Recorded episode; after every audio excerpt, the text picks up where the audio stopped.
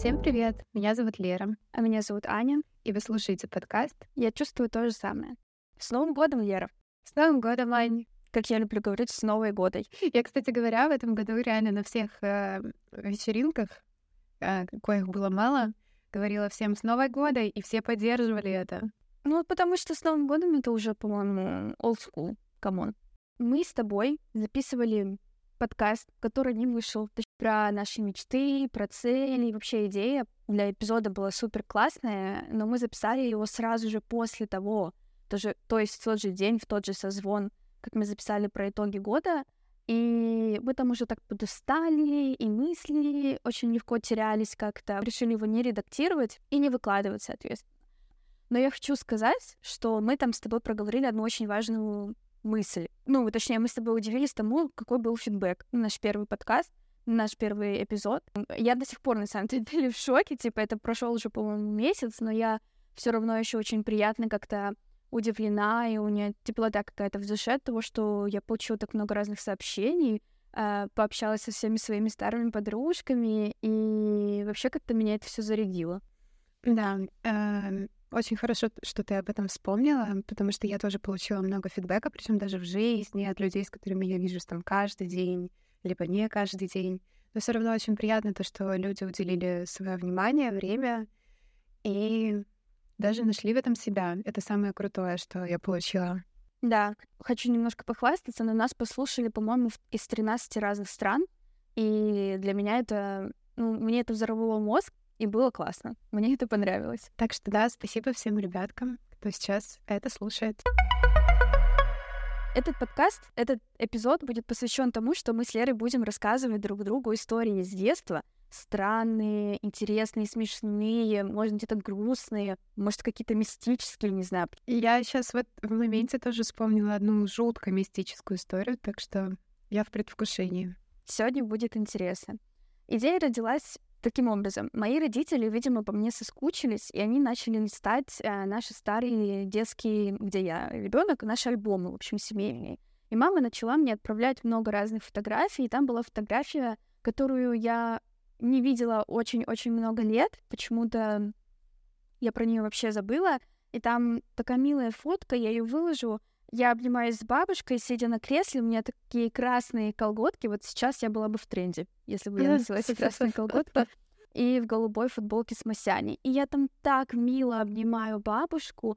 Я настолько, типа, расчувствовалась от этих вот эмоций, когда я смотрела на фотографию. И я потом, наверное, неделю ходила и размышляла, типа, вот на там, тему моих отношений с бабушкой, вспоминала какие-то истории. И я вспомнила одну очень смешную историю, которую я рассказала своему мужу. Он похохотал с нее и сказал, что это очень прикольная и нестандартная, нестандартная ситуация. Запустила, короче, цепную реакцию, начала вспоминать еще другие детские истории. И все закончилось тем, что э, я предложила Лере записывать эпизод именно на эту тему, поделиться разными историями из детства. Да, мне кажется, что этот выпуск будет очень добрый на контрасте с предыдущим. И я надеюсь, что мы с тобой сегодня просто искренне посмеемся. Да, ну некоторые истории будут странные, так что buckle up, ladies. Окей. Okay. Начнем тогда с э, мрачной истории. Поехали, я готова. В общем, это очень запутанная история, которая до сих пор не укладывается в моем мозге, мозгу, не знаю, как правильно. Uh, у меня uh, случилась в семье трагедия. Умер мой брат. Там первые сколько-то дней есть же такая теория о том, что душа еще находится дома, э, не знаю, 9-40 дней. И, в общем, была такая ситуация, что после смерти брата у нас очень часто были кости, родные, э, ну, чтобы, видимо, мои родители не оставались одни, была колоссальная поддержка. Uh-huh. И я помню, что мы собирались на кому-то в гости, э, у нас было, было человек 10 дома, спускаемся вниз, и нам звонит тетя папе на телефон. Папа берет трубку на мобильный, говорит, слушай, а чё, вы уже вышли? Папа говорит, ну да. И тетя говорит, а я вам звоню домой. Кто-то берет трубку и молчит. Ого, боже, у меня ж мурашки по коже. Можешь себе представить? И в тот момент папа просто стоял со стеклянными глазами, круглыми от ужаса. И мы все такие, боже, что случилось, что случилось. Мы сначала не поняли. И папа вернулся домой проверить. Дома никого, естественно, нету. А тетя звонила, типа, несколько раз, и каждый раз кто-то брал трубку. И как вот после этого не поверить в то, что там душа все еще тусуется дома? Блин, это капец. Я вообще... Эм, естественно, есть какое-то логическое объяснение этой истории. Может, вот что-то было с провайдером, поэтому был такой лаг телефона. Но, блин, когда вот это все накладывается в один момент, ты, конечно, начинаешь верить во что-то такое потустороннее. Разбавим атмосферу жути смешной истории. И как раз-таки расскажу про ту историю, которая, которая вспомнилась мне, глядя на фотографию с бабушкой. Я уверена на сто процентов, что она не слушает мои подкасты, хотя я скидываю маме ссылки, но все равно. История такая. Моя бабушка всю жизнь проработала на заводе Бахус, то есть там, где разливают алкоголь и всякое такое.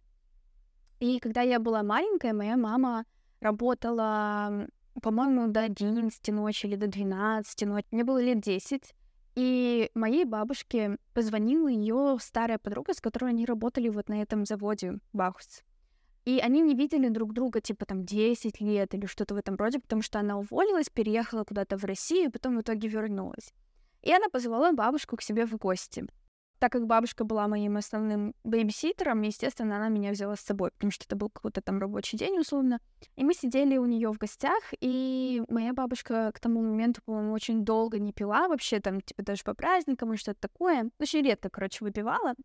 И та женщина, наоборот, выпивала, как оказалось, очень много. И каким-то образом они, в общем, набухались, и вообще, типа, наверное, можно сказать слово в усмерть, но в усмерть это когда ты не стоишь на ногах. Моя бабушка стояла, хоть и пошатывалась, но стояла. Эта женщина мне, мне, типа, как подарок, подарила какой-то там, типа, керамический или какой-то там... Короче, был очень тяжелый сервис. Он был небольшой по размеру, он был очень упакован красиво, аккуратно. Но он был очень тяжелый. Там был чайник и четыре маленьких, типа, эспрессо-кружки. И что ты думаешь? Она нас отпустила домой. Типа, все, они, короче, нагулялись уже, типа, вечер, или, может, даже часов 10, наверное, ночью, может, чуть пораньше. И моя бабушка такая, ну все, нам пора домой. Мы собираемся, она нас отправила домой, и мы стоим с бабушкой на остановке. И я вот, у меня врезалась вот эта вот картина в, мост, как она стоит, вот так вот руку положила себе на подбородок, щурила, прищурила глаза и стоит. Рядом какой-то мужик. И она у него спрашивает, а здесь есть там, не знаю, 99-й автобус? И он говорит, да. А он едет так-то, так-то? Он такой, нет, он едет так-то, так-то.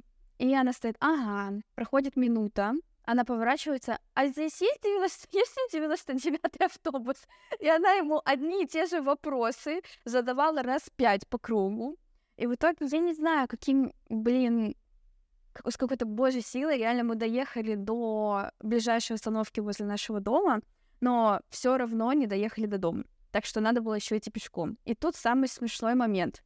Я сейчас вспоминаю это как, ну, своей детской памятью. Мне кажется, что женщина, которую мы встретили по пути, которая в итоге нам каким-то образом начала помогать. Она типа бабушку... Вот я иду, мне 10 лет, я еще была худощавым ребенком, я как-то бабушку так пытаюсь облокотить на себя, чтобы она шла не так сильно шаталась, чтобы не упала. И при этом у тебя еще в руках сервис тяжеленный. Да, вообще без комментариев, ребята, без комментариев. Ответственность родителей уровень 100. Ну, в общем, э, мы идем, и к нам подходит, типа, вот эта женщина. Я не знаю, откуда она взялась. И долгое время я думала, что эта женщина, вот как-то она так представилась, мне казалось, что она работала то ли в церкви, то ли в монастыре каком-то. Мне помогла, бабушка облокотила на себя, и мы дошли, она довела нас до нашего подъезда. Сейчас я уже думаю, что она, скорее всего, была свидетелем Еговы. Я не знаю почему, но вот как-то у меня сложилась э, вся информация, которая у меня была. Сейчас я уже понимаю, что она нас агитировала, приходите. Вот мы стоим перед подъездом, бабушка у меня еле стоит, а она нас агитирует прийти к ним в церковь или прийти к ним что-то там, петь песни про Бога или что-то в этом роде. Дала, по-моему, нам даже какую-то вот эту буклет, вот как они раздавали раньше, сейчас, наверное, тоже не знаю. И самое интересное, подняться по ступенькам на четвертый этаж. В общем, мы смогли подняться. Я уложила бабушку спать.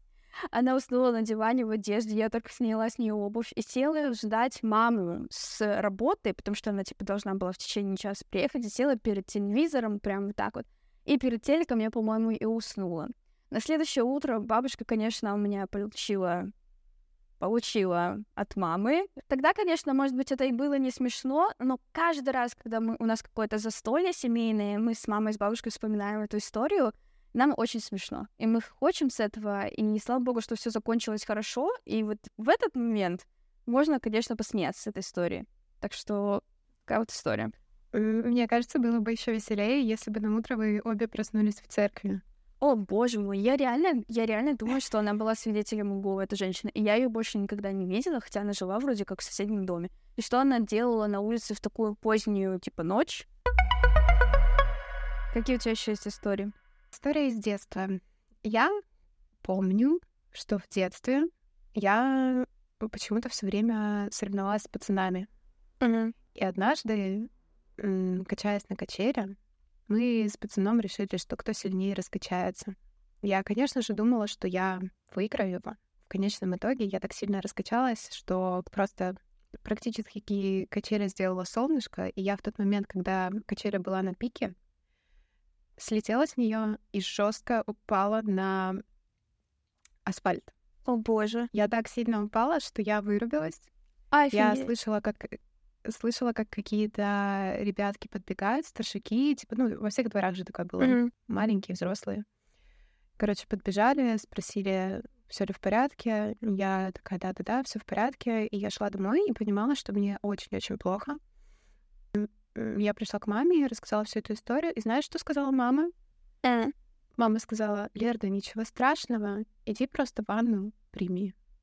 Я до сих пор в шоке с этого, если честно. И потом вы спрашиваете, почему я делаю странные выборы в жизни, да? Наверное, поэтому. Что в любой непонятной ситуации идешь в ванну. Я честно думаю, что в тот момент у меня было какое-то сотрясение мозга. Капец. Офигеть. Ну, она вроде как может само по себе пройти, так что уверена, на само тебя рассосалась. Я что-то так не думаю. А может быть, а может быть, просто теория. А, расскажу одну странную историю. Мы... Это тоже связано с моей семьей. Она очень странная, потому что мне кажется, что в то время достаточно часто такое случалось. Это история про цыганку.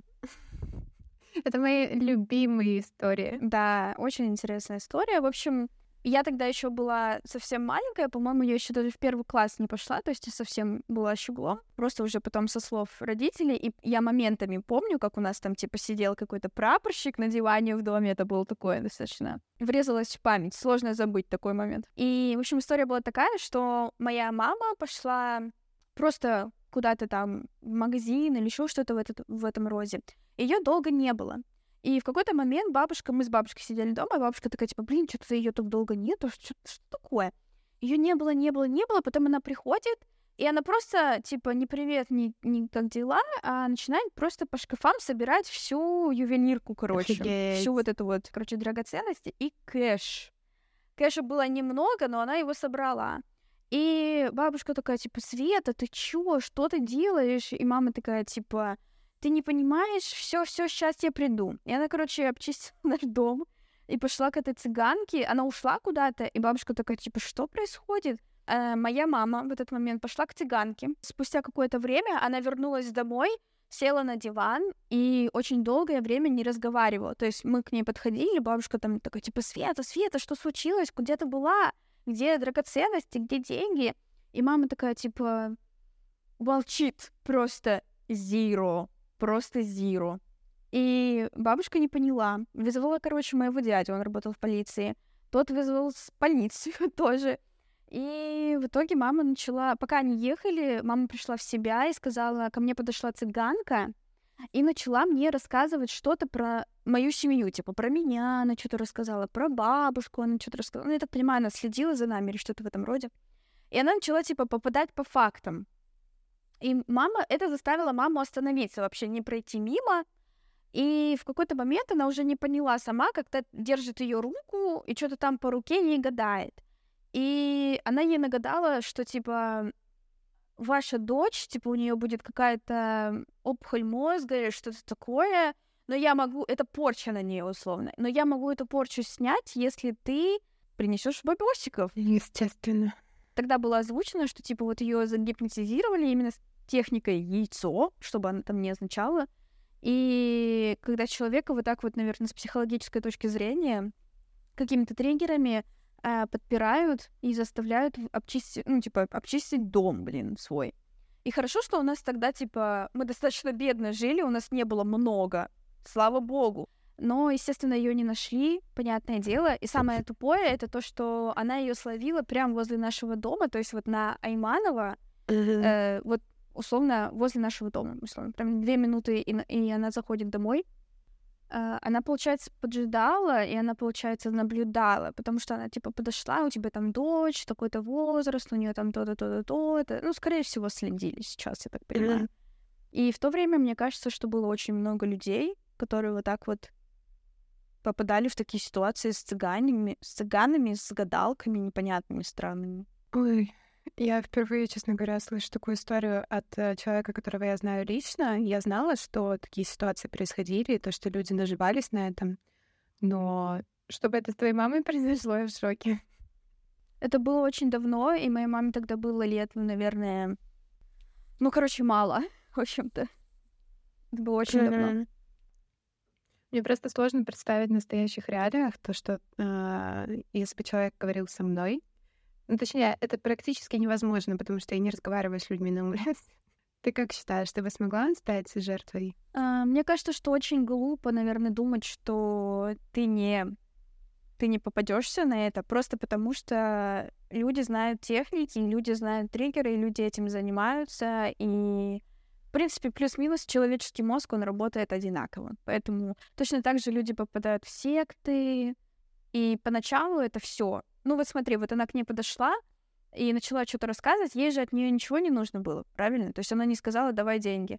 Поэтому она человека сначала вовлекла, и потом, в общем, свои техники провернула. Точно так же и с сектами. Типа, сначала это выглядит, помнишь, как в ранетках было? Сначала это выглядит, типа, как а, что-то такое доброе, позитивное, просто какое-то комьюнити здоровое, а в итоге это оказывается секта и полный трэш. Следующая история полна любви и танцев. Будучи ребенком, мои родители часто устраивали большие тусовки, приглашали туда родственников, друзей. Были большие застолья, а потом все танцевали под музыку 80-х. И вот момент танцев в детстве я просто обожала, потому что частым гостем этих вечеринок был мой дядя, очень харизматичный мужчина с большим пузом, не постесняясь этого слова, потому что в этой истории фигу... она будет фигурировать.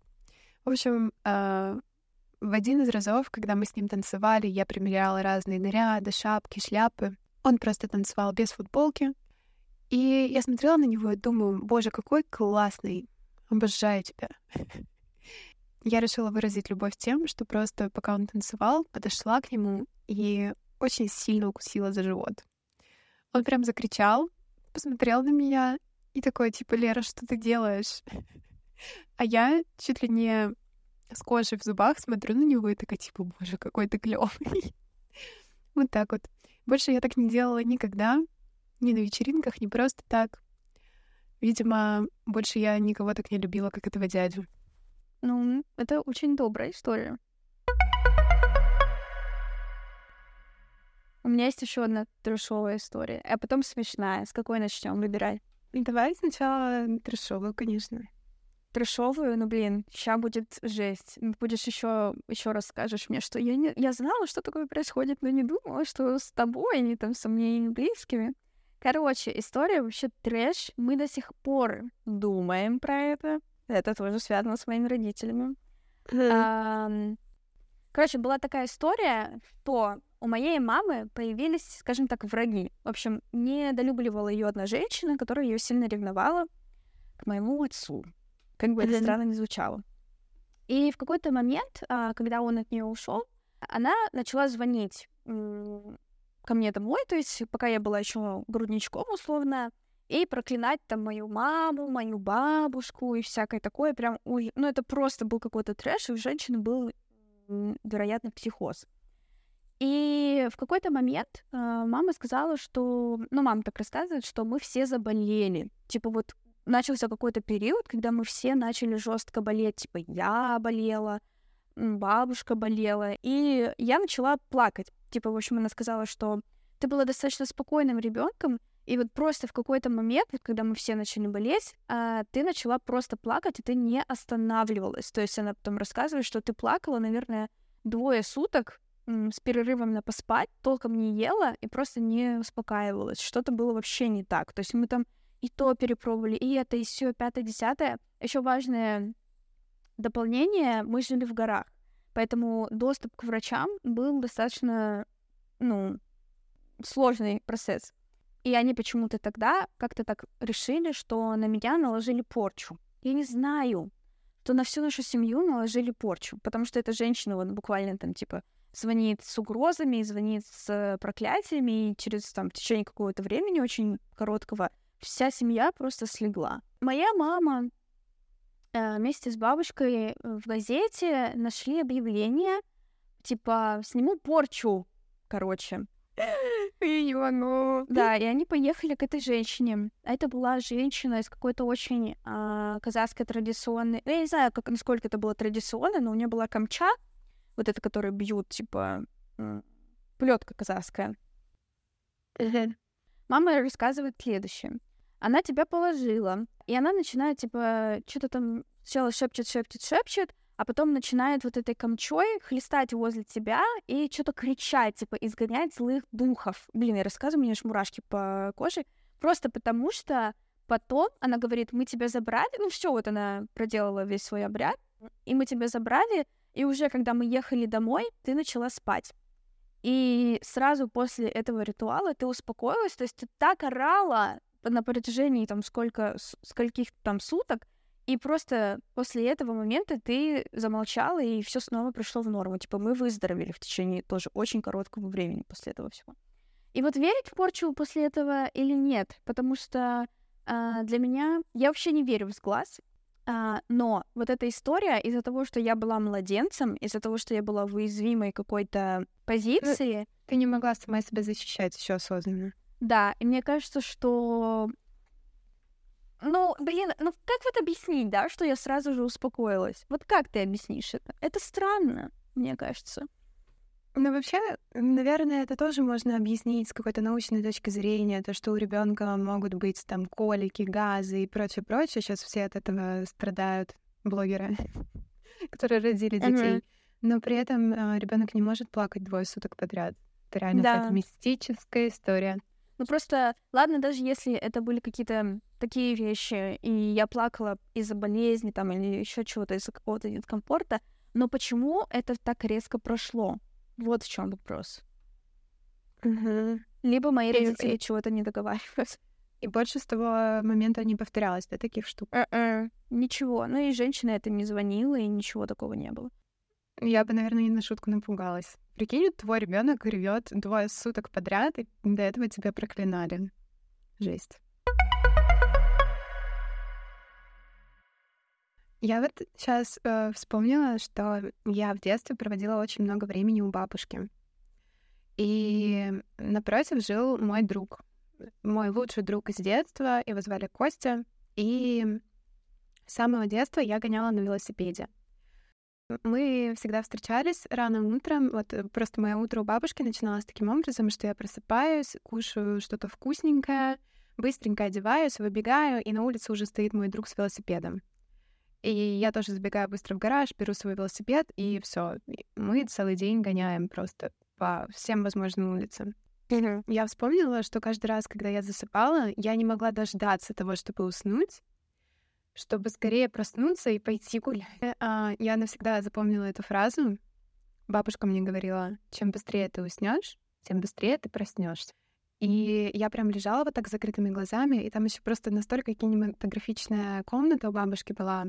Кровать с балдахинами, которые закрывались. И на стене рядом с кроватью висел ковер. И каждый раз, когда я засыпала, я разглядывала вот эти узоры, все уже начинало в глазах плыть потихоньку в эти моменты я повторяла себе, чем быстрее я усну, тем быстрее я проснусь. Конечно, это было, наверное, раз пять, я уже отрубалась. Но просто это такое приятное воспоминание из детства, и так проходило мое каждое лето. И я недавно читала «Вино из одуванчиков», и там же тоже... Ты читала? Ага. Там же тоже этот э, парнишка бегает, все изучает, все впервые ощущает или ощущает уже снова. И вот каждый раз, когда я вспоминаю свое детство у бабушки, я чувствую себя героем этой книги. Я могу тебе рассказать историю, о которой я думала вчера на Новый год. 31 декабря, пока резала салаты, я включила вот этот плейлист, который я тебе скидывала, типа советские песни и всякое такое. И, э, ну, все, я просто кайфанула от всех этих песен, и в какой-то момент заиграла колыбельная. Вот это есть же песня, типа... Ложкой снег мешая. Да, да, да, да, вот эта песня заиграла. И у меня просто полились слезы, потому что это была песня, которая, ну, типа, мне ее пели мои родители на Новый год, когда меня усыпляли. История про то, как я поняла, что Деда Мороза не существует. Мы были у моей бабушки, у сестры моей бабушки родной, а, получается, у моей двоюродной бабушки. И они с дедушкой украсили дом, поставили елку, и все, 0000, мы выходим на улицу, меня все выпи... ну, типа, выталкивают на балкон смотреть салюты. Мы стоим, смотрим салюты, и в какой-то момент я поворачиваюсь и вижу, что а, дедушка пробегает, типа, в костюме, костюмом в руках каким-то красным тряпкой. Я захожу обратно и вижу, что под елкой э, уже что-то лежит. И бабушки такие, типа, ой, вау, у нас был Дед Мороз, смотри, Аня, что он тебе принес. Я беру этот мешок, смотрю на них и говорю, Дед Мороз — это мой дедушка, типа, мой дедушка. Они такие, нет, ты чего? Нет, это не деда Миша, это Дед Мороз тебе принес. И я начинаю открывать этот подарок. Я не помню, что там именно было, но мне запомнились именно конфеты Монпассия. Вот эти, помнишь, сосалки были? По-моему, так они называются. И заходит мой дедушка и разыгрывает вот эту вот всю историю. Ого-го, или как там Дед Мороз говорят. Типа, кто тут у нас? Анечка, я принес ей еще подарки. И я такая, дед, это ты?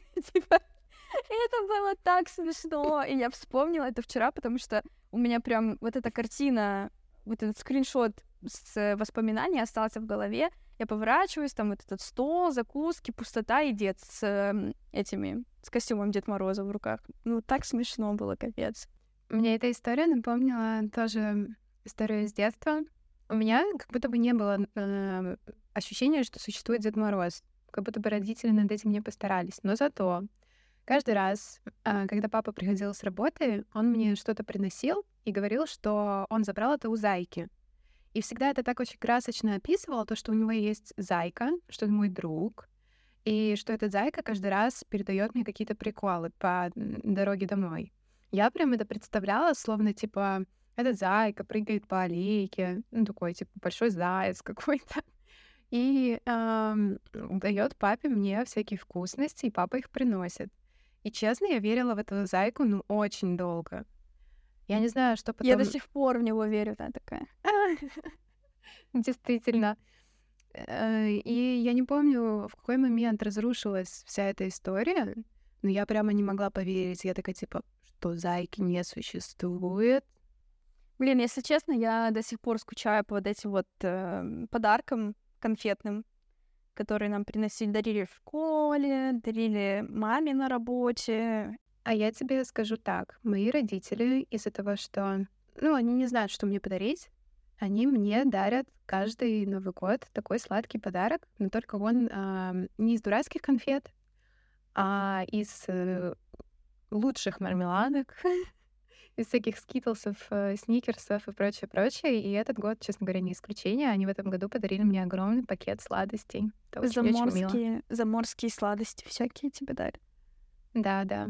Блин, это так мило, но мне кажется, что весь прикол, это вот детская радость, мне кажется, заключалась именно в том, что ты высыпаешь весь этот, ну, всю эту коробку, весь этот подарок, и начинаешь вот эти вот раскопки, исследуешь, какая конфета вкусная, какая невкусная, там что-то перебираешь их, как-то э, фасуш, я не знаю. Ну, короче, было прикольно именно вот ковыряться в этих подарках. Ну да. В детстве мы тоже, когда мне дарили подарки в школе или маме на работе, мы с папой вдвоем а, высыпали это все, потому что мой папа жуткий сладкоежка, а, и делили конфеты. Там же обычно по две конфеты в таких подарках. И вот мы делили, кому вкусные, кому невкусные. Ну, я всегда, честно говоря, делилась с папой даже вкусными конфетами. У тебя не было выбора. Нет, почему? У меня так-то еще был брат, который претендовал на эти конфеты. Он был взрослее меня, ему уже подарки не дарили. Вот с ним я не давала ему вкусные конфеты. С чего бы это вдруг? Ну да. Я вчера осознала интересную историю. Пришло ко мне осознание, что у меня было со всей его неидеальностью очень классное детство. Именно песни, то, как родители организовывали праздники, то, какие у нас были традиции. Вот у меня, например, самый любимый мой праздник сейчас — это Пасха. Это самый крутой праздник. А раньше это был, конечно, Новый год и день рождения.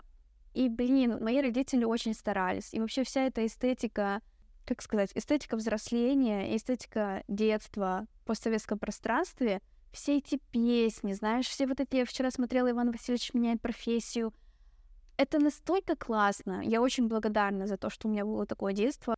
Ну да, безусловно.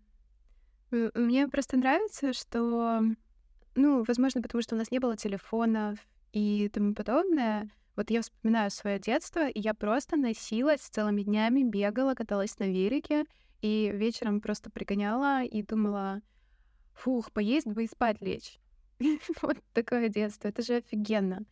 Да. Вообще, э, хочется еще поделиться такой обратной стороной э, наших выпусков, когда мы с Лерой решаем, о чем будет следующий эпизод и вообще о чем хотелось бы поделиться, мы на эту тему начинаем очень сильно рефлексировать. Например, когда у нас был подкаст, э, наш предыдущий выпуск про итоги года, целую неделю мы ходили и готовились к этому выпуску. Я ходила и думала, и размышляла про итоги года, про свой год и так далее. И я поняла, что, скорее всего, если бы у нас не было этого подкаста, и мы бы с Лерой не творили то, что мы творим здесь сейчас, а, я бы даже и не задумывалась про все эти вещи, которые в итоге я озвучила в подкасте. Это очень классно. Я счастлива, что благодаря подкасту ты немножко меняешь э, направленность своих мыслей. Если, например, у тебя в жизни происходит что-то плохое, неприятное, и ты зацикливаешься на этом, то подкаст — это отличный способ поболтать о чем-то другом и наполнить себя чем-то другим. Вспомнить, кто ты есть, поанализировать. Ну, типа, очень прикольно. И еще хочется добавить, что со всем этим подкастом, со всеми этими темами, которые мы с тобой обсуждали, за исключением итогов года, когда мы просто садимся и разговариваем о чем-то, болтаем о чем-то очень непринужденном, знаешь, там история из детства или наша с тобой история дружбы, какие-то там такие общие истории, еще что-то в этом роде. Когда мы садимся и разговариваем про это, я понимаю, что, как ты сказала, если в жизни происходит что-то плохое, у людей, в принципе, есть хорошая и любимая функция зацикливаться на чем-то. И я понимаю, что все вот эти истории, которые мы обсуждаем, мне хочется, чтобы люди, кто нас слушает, чаще задумывались про что-то доброе, хорошее, иногда про что-то мистическое, как мы сегодня, и перестали зацикливаться на, на чем-то плохом. Перестаньте зацикливаться на проблемах, потому что в жизни очень много всего есть хорошего, и можно просто порой провести день на работе, прийти уставшим, может показаться, что вот жизнь — это вот этот вот один плохой день, а можно просто позвонить своей подруге, и даже если она живет в другом городе, посидеть, поболтать о своих историях да. из детства. Блин, мне так радостно от этого, это прям бальзам на душу. Большое спасибо за то, что послушали наш подкаст. Встретимся в следующих выпусках. Пока. Всем? Да.